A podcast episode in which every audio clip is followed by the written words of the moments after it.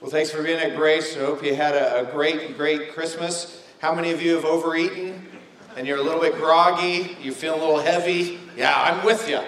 So, but we're, we are so glad that you're here. We've been in this series, uh, uh, Christmas at Grace, and we've also been doing this initiative. Uh, you've been blessed. Uh, you've been gifted, I'm sorry, cards that we've been handing out in our community. And I, I just want you to know not only have we done that all month, but uh, I want to report back just to you a little bit and just thank you for your generosity uh, to people in our community around the world. Uh, as you know, we support missions like missionaries like other churches do, and we've, we've always done that. But in addition to that, uh, our church, you, uh, support two orphanages in Thailand and also orphans in the Central African Republic that we help churches take care of orphans uh, over there. And uh, that's between eighty and hundred thousand dollars every year that goes away from here, just to orphans. Not to mention uh, over a hundred thousand to the rest of our missions. And that's just a, just wanted again thank you for your generosity. It doesn't all just go uh, to some place around the world. Uh, we also have a food pantry that is accessed by people in our community every single week, week in, week out, day in, day out, all through the year. And, uh, and, and then there's also acts of generosity. We've been emphasizing that with the You've Been Gifted cards, but it just happens through our church. For example, in the last couple of months, I know twice somebody in our church has given a card to somebody that they didn't know that we helped connect them with. And uh, they didn't even know them, but just knew they needed transportation. And, and stuff like that happens at Grace. And again, thank you for your generosity. There, I've been sharing some stories and, and there's, we, get a lot of stories about people giving cards and being involved in You've Been Gifted. Kind of wanted to, to share one. It's from a little different perspective. Uh, this was emailed in by a couple uh, who, a couple of months ago, were kind of against church, God, and everything else, and been coming to grace, and, and God's doing something in their hearts. And, and here's, here's how this goes uh, My boyfriend and I went to Applebee's to go out to eat t- together after finding a lost gift card in, our, in the desk drawer that had $14 on it. So this, woo! And uh, so we were super excited and uh, knew that we've been blessed. And we went out and ate.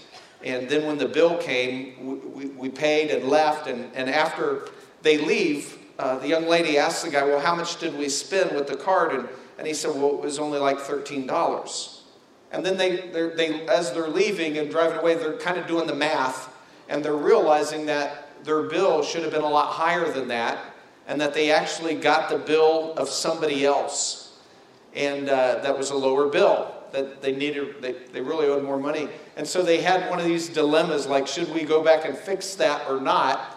And basically, this email talks about how two months ago they would have never even considered going back, but now that they, they decided that they really ought to go back and make that right. So, uh, so the boyfriend called and talked to the manager and told him that they received somebody else's bill. And when they came clean and said, you know, we actually, at first the manager thought that they were overcharged, and he said, no, no, actually, we underpaid, and we like to come and pay the difference. And the manager said, okay, yeah, stop on in. And uh, then it goes this way. And when we got back to the restaurant and talked face to face with the manager about how we felt bad and we underpaid and wanted to make it up, he looked really touched touched and he didn't accept a dime. Then he put two $10 gift cards in our hands and told us he really appreciated us being honest, and, and then we felt so much better. I knew right then uh, what I had to do was to pass on our blessing to someone else. And we're regulars at a place called uh, Diana's, Diana's Deli, and they say they've been going there for four years, and there's this middle aged, hardworking woman who works there, and she always uh, you know, treats them very well. And when we finished lunch, uh, we were ready to leave. She came to check up on us, and we said everything was great. And then I got courageous and told her, Our church is doing, you've been gifted, and you've been on my heart, and I'd like you to have this. You're such a hard worker and a sweetheart. And gave them the cards. And she took them and blushed and said, Aw, thanks, guys. And and then she gave us both a big hug.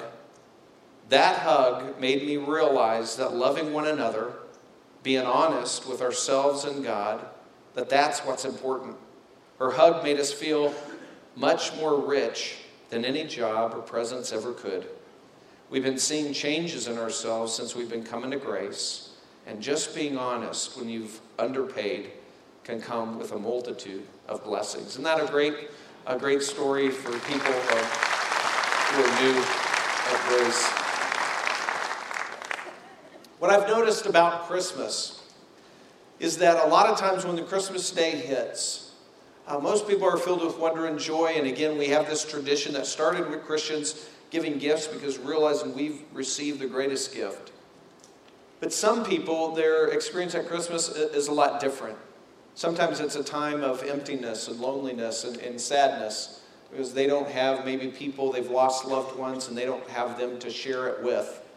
And sometimes the circumstances of Christmas can be hard on people. And sometimes when people experience pain and suffering and loss, uh, those types of circumstances could even cause people to doubt God. And it's not just the circumstances, it's circumstances that they're experiencing coupled with the expectations that they have for God. And that leaves people sometimes with doubts, lingering doubts about God. Well, that's what we're going to talk about today, and it's uh, we're reading that out of Matthew chapter 11, and uh, Matthew records an incident that happened uh, with John the Baptist. And I want to read that to you. It starts in Matthew chapter 11, beginning in verse 2. Here's how it goes. And now John, while imprisoned, heard the works of Christ, and he sent word by his disciples and said to him, Are you the expected one, or shall we look for someone else? And Jesus answered and said to them, Go and report to John what you hear and see. The blind receive sight, and the lame walk, lepers are cleansed, and the deaf hear. The dead are raised up, and the poor have the gospel preached to them.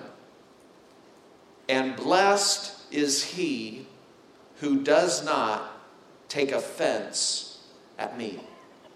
Now, if you've ever had a crisis of faith, this passage should absolve you of some guilt. Because in this passage, we have John the Baptist, the one who introduced Christ's ministry, introduced Christ to the world. He is going through difficult times and he's having his own crisis of faith, and he, he's in prison.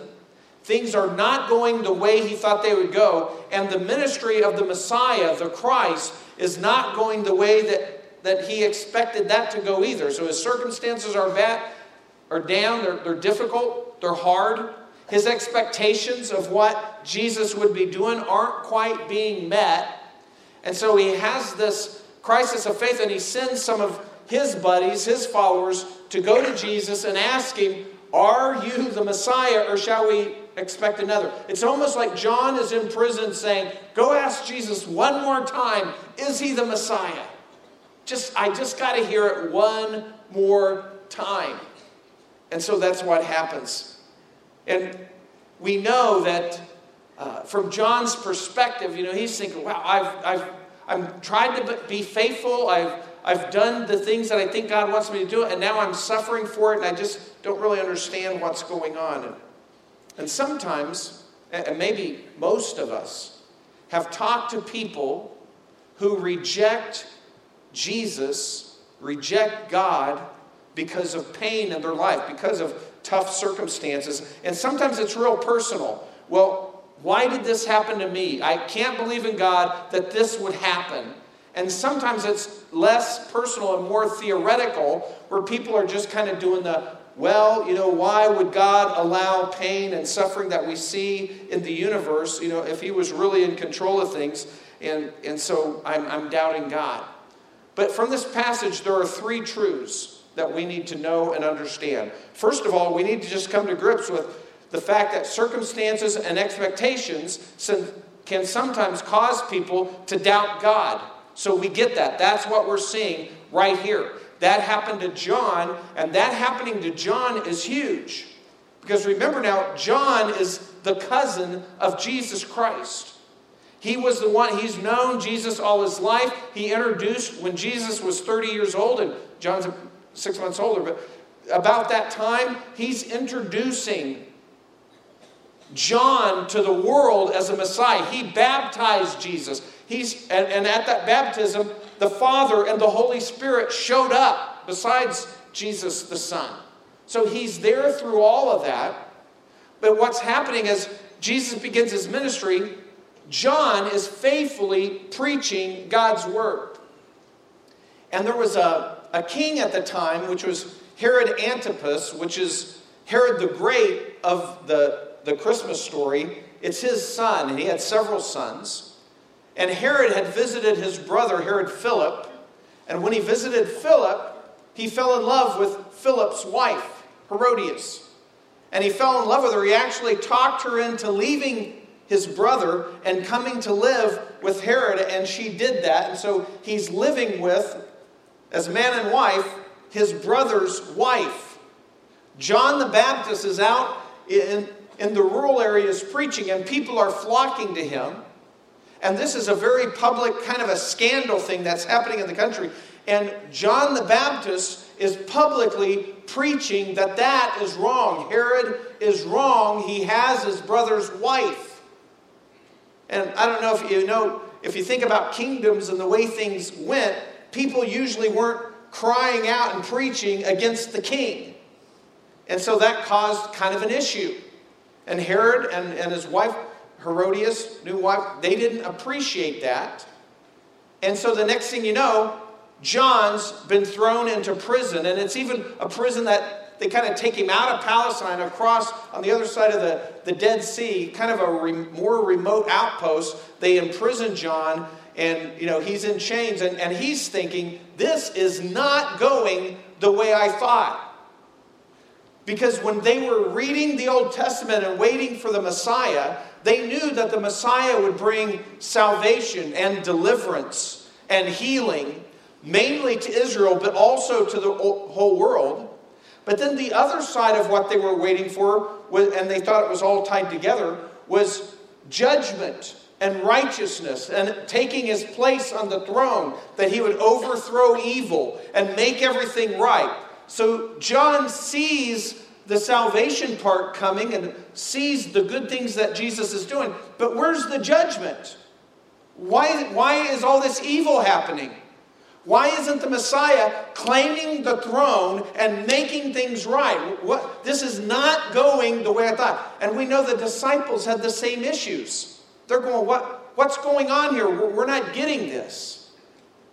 And that's how, that's how sometimes our circumstances and our ex, expectations of what we think God should be doing can cause us to have doubts. Well, because we have the wrong expectation of God. And we can get tripped up by our circumstances and expectations today in, in, the same way.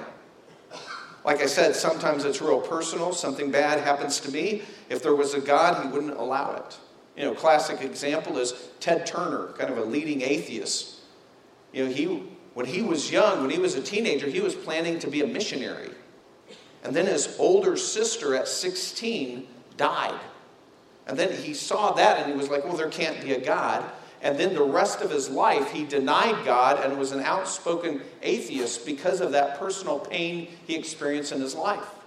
For some people, it's more theoretical. And that's when we're talking to people about God and, and and it, it's kind of uncomfortable about thinking that there, there's a God that you're responsible to, that you should obey, who's over you, who, who you owe your allegiance to. And then people kind of write God off and they use it theoretically by saying, well, it's, it's that triangle that, you know, well, if there's evil in the world and God's all good and powerful, how can that possibly be? How many of you have ever heard people say that to you or in some form of that? Yeah, people are, are spouting that off all the time. It's this difficult triangle, and then in order to solve it, they think one part of the triangle has to go away. Either God's not all powerful, or God's not completely good, or, you know, there really isn't evil and suffering. I mean, something has to give. some piece of the triangle needs to go away. But really, we know that it's held in tension. We know that God has a plan. Why is there evil and suffering? We talked a little bit about it recently. Well, because God has given us freedom. Here, here's what God's saying that, that people miss so often God's saying that the world we live in now that has evil and suffering temporarily, because of the freedom that God has given us, which is a good gift, being misused. Because He's given us freedom, we have evil and suffering temporarily, that this world is superior to a world that has no free will and therefore no evil and suffering. God's saying that this world, with evil and suffering, is the best way to get to the best of all possible worlds in the future after God deals with evil and suffering. When God deals with that, we take into that new world all the virtues that we experience because of evil, but then evil is finally dealt with. So it's the best of all possible worlds. If we didn't have suffering and evil now, we would not experience all the virtues that, that we see around us today. What we call, we wouldn't experience goodness. Nobody could be selfless because there would be no sacrifice to give. That, that would mean that you would create a want. There would be no courage because nobody could get hurt. So, what's courageous about running into a burning building if it's impossible for you to be hurt? So, all the virtues we see are because we are putting ourselves at risk of evil or suffering. So, does that make sense?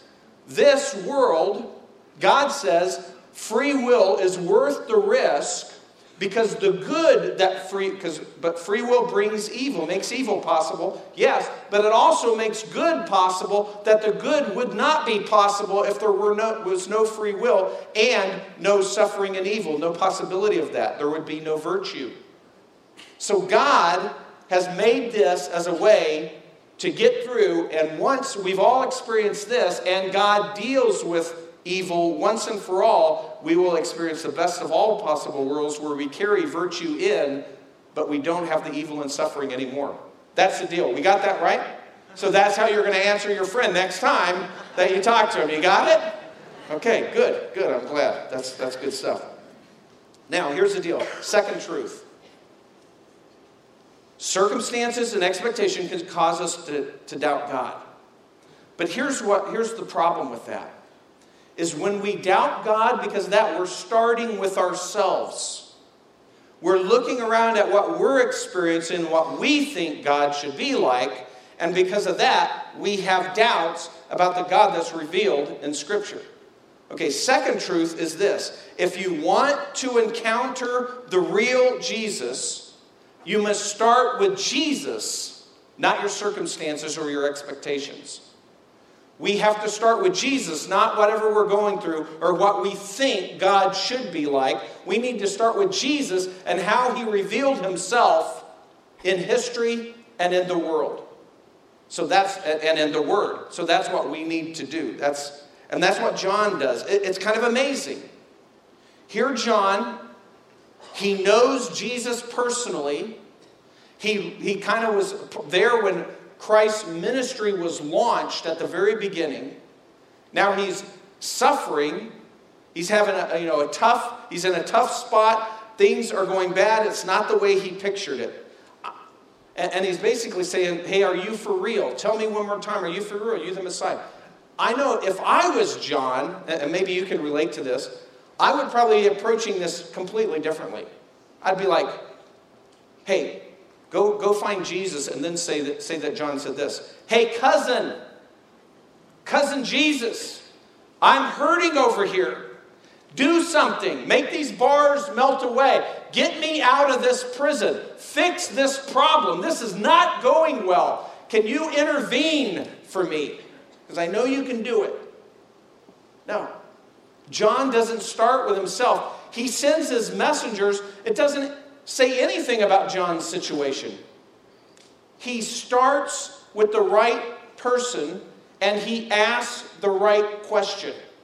Rather than focusing on the stuff he's going through, he says, Go find Jesus and ask him, Are you the one? Tell me again. And this, you know, it's reflected away. He sees, he's asking the right question, he's responding in the right way. But so many today ask the wrong question. They have a crisis of faith because they read an article or they watch some documentary on TV or something about evolution or whatever it is, and all of a sudden they start having a crisis of faith. They start kind of having doubts.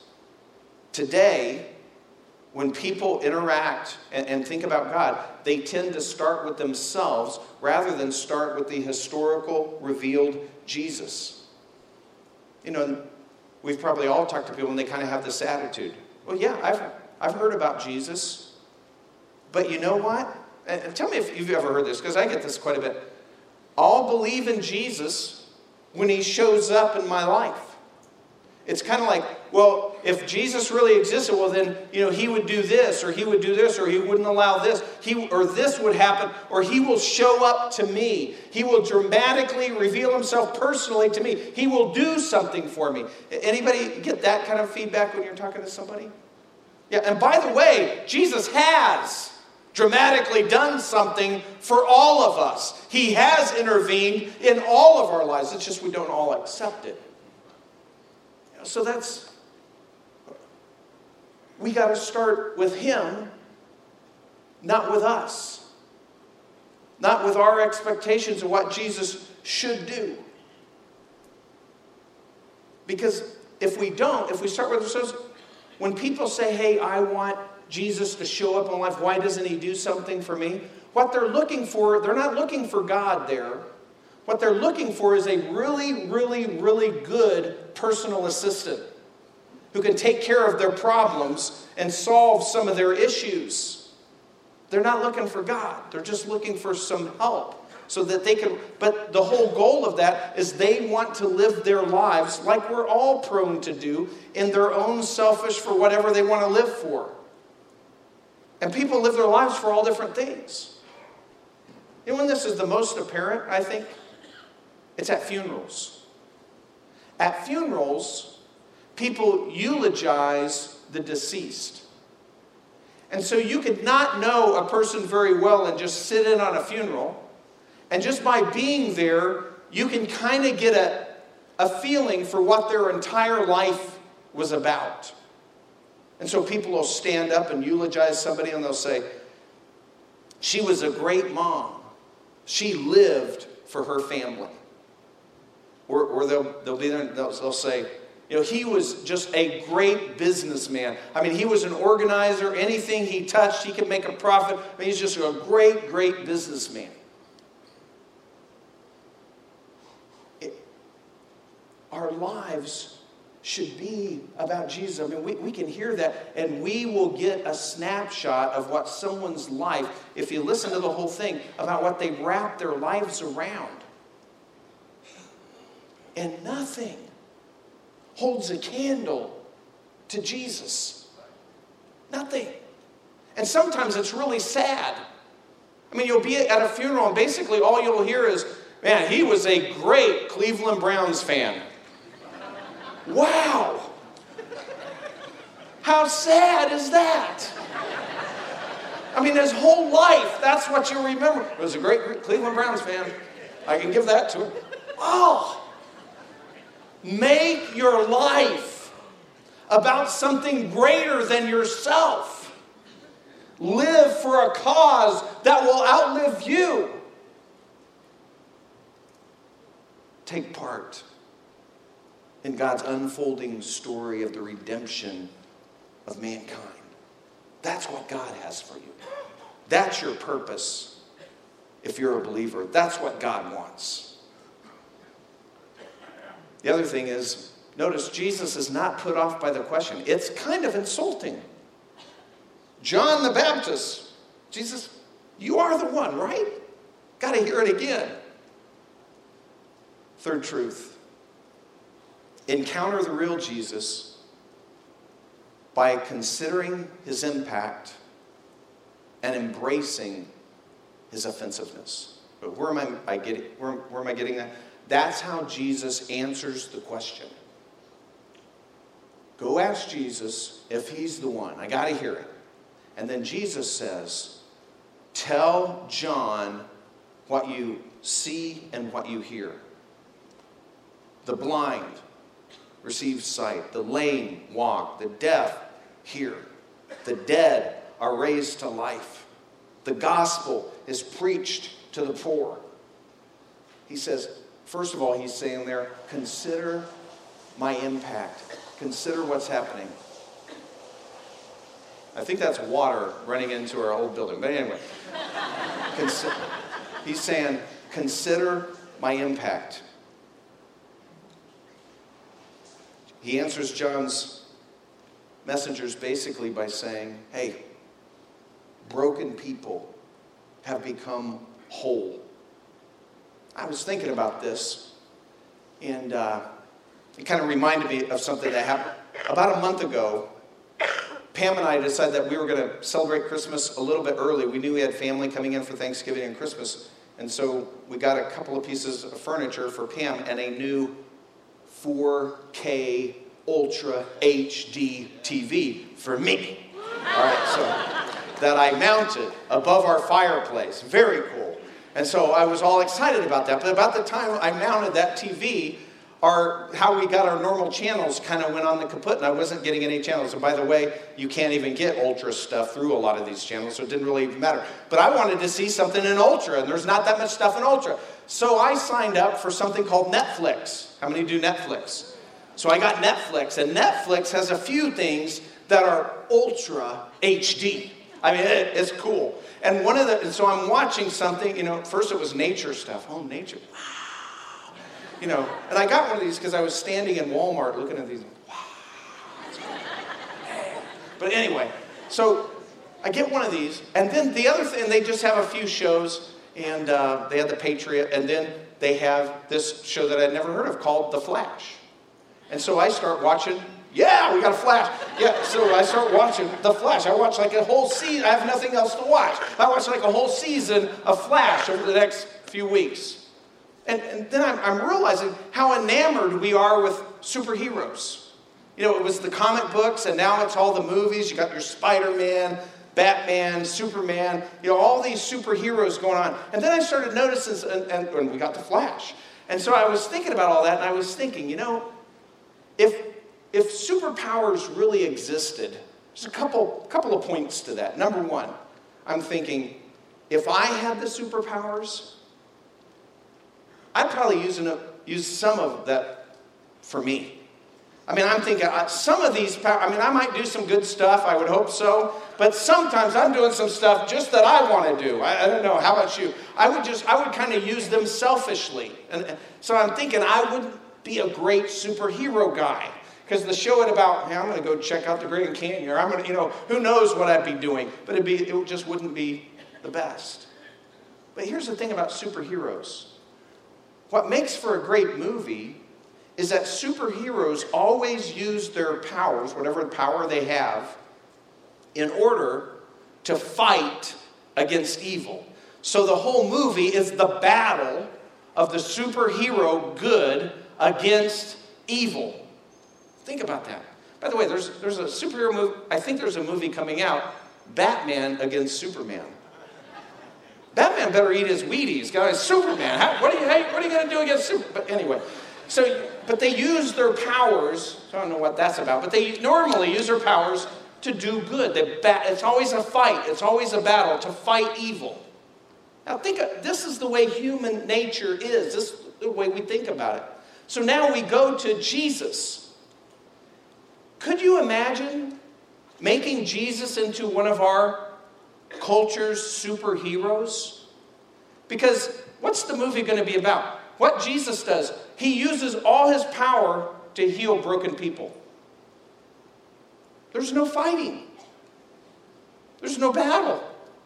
He's just over and over helping broken people. But see, if we were superheroes, I guarantee you we would find some way to use our powers to benefit ourselves but Jesus is completely different. He uses all his power, his eternal, supernatural power, in order to benefit other people and not himself. And because of that, by the way, because he told the truth about who he is, People, some people would say about Jesus, he talks like an egomaniac.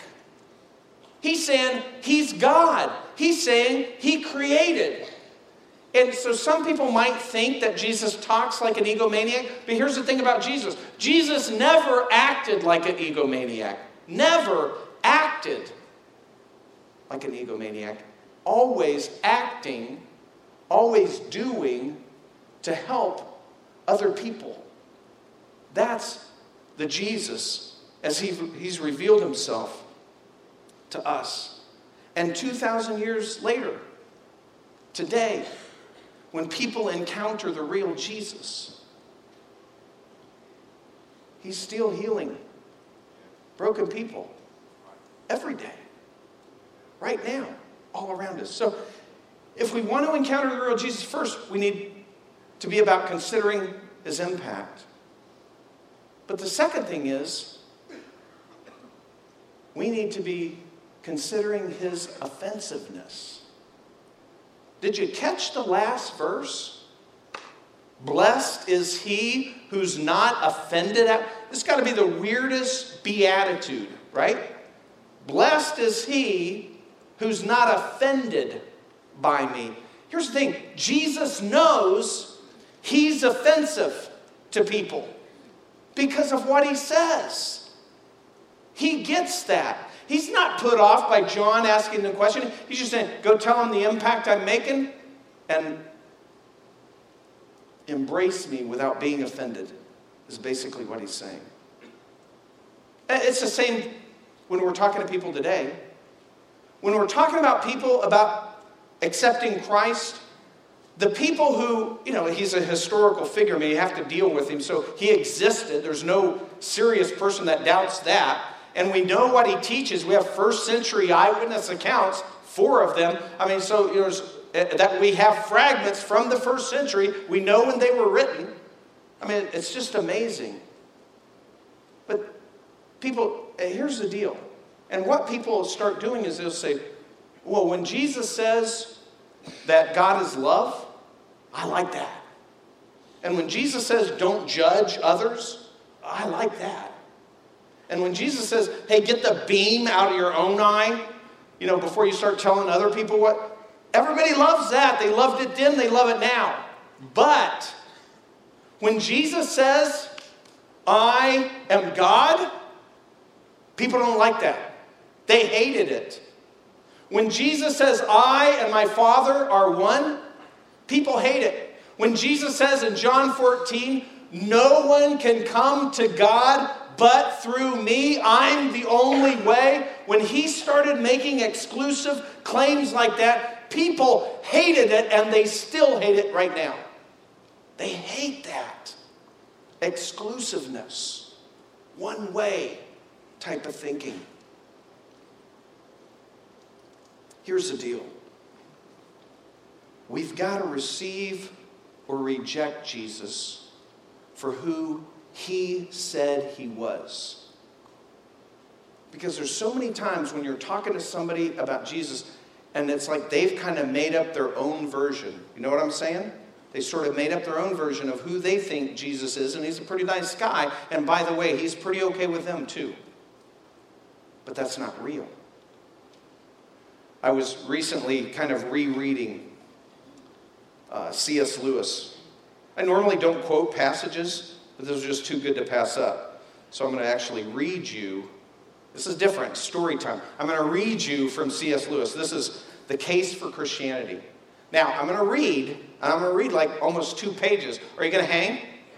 Okay, you're going to be awake? You're not going to zone on me, right? Because this is good, and it gets better and better toward the end. All right, I was just going to read the end, but it's just too good. It builds. All right, you ready? Are you ready? Now we're ready. Okay, here's. That is the key to history. Terrific energy is expended, civilizations are built up, excellent institutions are devised, but each time something goes wrong. Some fatal flaw always brings the selfish and cruel people to the top, and it all slides back into misery and ruin. In fact, the machine conks. It seems to start up all right, and it runs a few yards, and then it breaks down. They're trying to run it on the wrong juice. That's what Satan has done to us humans. And what did God do?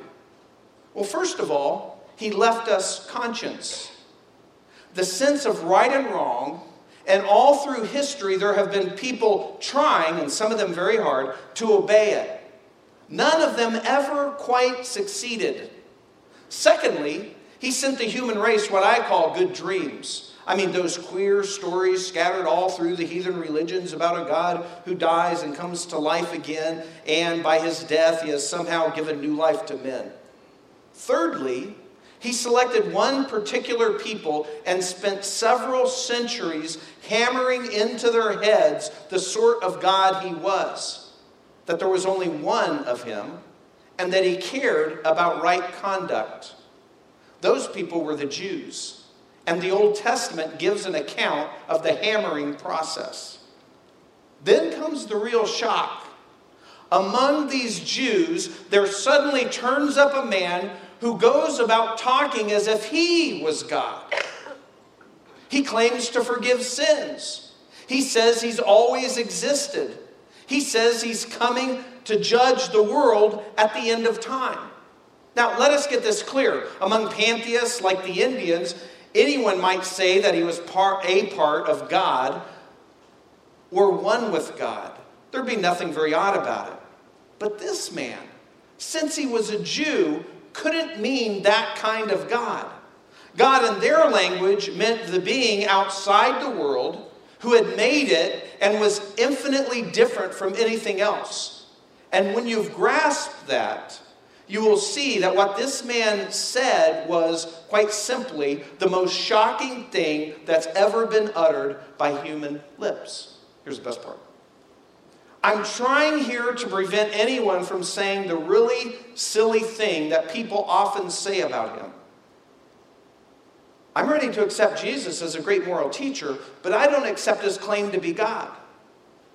That's the one thing we mustn't say. A man who is merely a man and said the sort of things Jesus said wouldn't be a great moral teacher. He'd either be a lunatic on the level with a man who says he's a poached egg, or else he'd be the devil of hell. You must make your choice. Either this man was and is the Son of God, or else a madman, or something worse. You can shut him up for a fool, you can spit at him and kill him as a demon, or you can fall at his feet and call him Lord and God. But don't let us come with any patronizing nonsense about his being a great human teacher. He hasn't left that open to us. He didn't intend to. That's brilliant.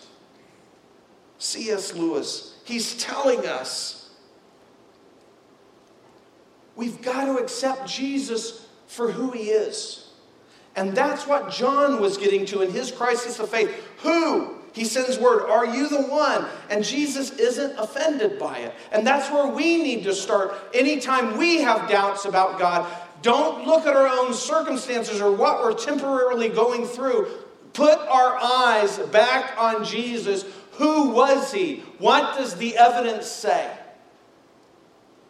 That's what we have to do. We have to start with Him every single time. And here's what I'm telling you.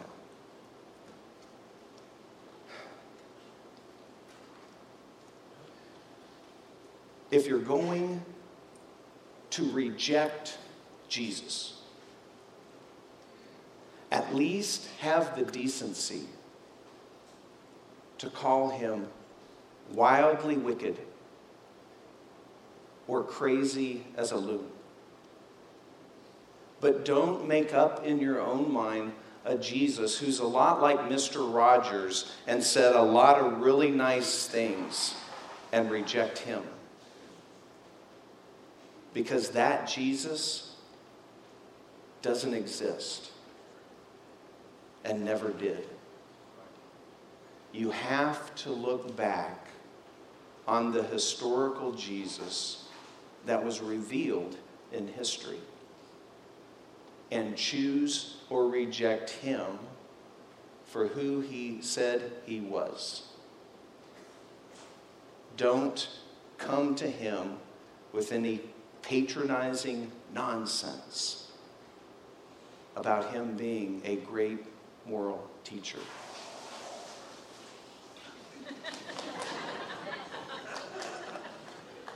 because he didn't leave that open to us, and he didn't intend to. I know in a crowd this size that there are some of you sitting here, friends, and you've never really put your faith in Christ alone as your Savior. And what the Bible says is there's only two groups. We talked about this last time those who've received Him, those who haven't. Those who have placed their faith in Christ, and those who haven't done that. And what we need to remember is that Jesus, you know, when he said he was coming back to judge the world, he wasn't kidding. It just hasn't happened yet. And the reason he delays is it's just grace. It's just God's patience with us, allowing us time to repent, to turn away from our own selfish way of living and turn to him by putting our faith in the Son. And if you haven't done that yet, I want to give you an opportunity to respond that way. There's no better day than today. The moment that you place your faith or your trust or your belief, same, same idea. The moment you place your faith in Jesus, who he was, Son of God, and what he did, died for your sins, that's the moment you become a true Christian. But, but you have to do that knowing that you're not adding anything to that equation. If you're okay with Jesus, but you also think I'm a pretty good guy and I come to church regularly and I've been baptized here or somebody somewhere else and all these things and I'm a pretty good citizen and I'm a pretty good husband and I pay my tax, you know, whatever you're thinking, none of that, no good deed can outweigh, can make up for one even one bad thing that you've done, and we've all done a lot of bad things. It's just faith in Christ. And we know that's real when we want to follow Him, not as a way of earning salvation, just as a response to His love and what He's done for us. So I'd like everyone to bow your heads right now. And uh, what I'm going to do is, if you're ready to place your faith in Christ, I mean, that's, that's the key. You can express that to God through a prayer. Sometimes we call that the sinner's prayer, prayer of salvation.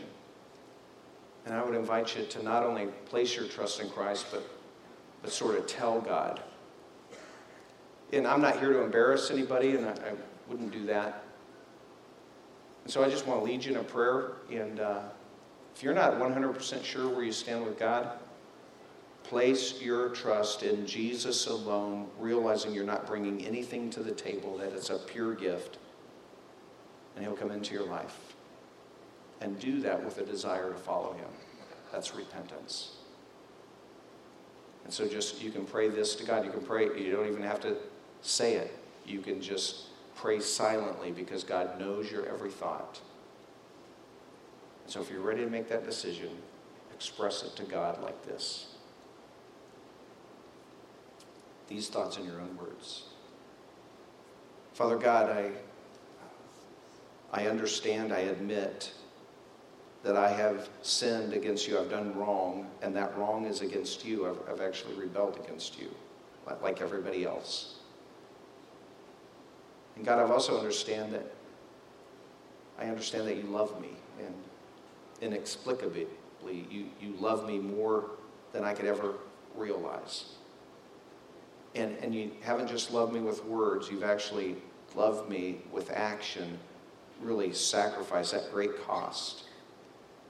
That, Father, you allowed your one and only Son, Jesus, to, to come to his creation, to clothe himself in human flesh, and to allow himself to be tortured to death in payment of my personal sin. And God, I thank you for that, and I'm placing my trust in Jesus and Jesus alone for my salvation. There's nothing else I can offer. And God, also, I want you to come into my life and, and help me to live for something greater than myself. Help me to quit living selfishly, but help me to follow you. Lord, that's the repentance part. Lord, just turn my life around. A changed mind about Jesus that leads to changed action. And God, basically, I just want to thank you for loving me and for making it possible for me to be forgiven through the greatest gift of the universe, your Son. In Christ's name,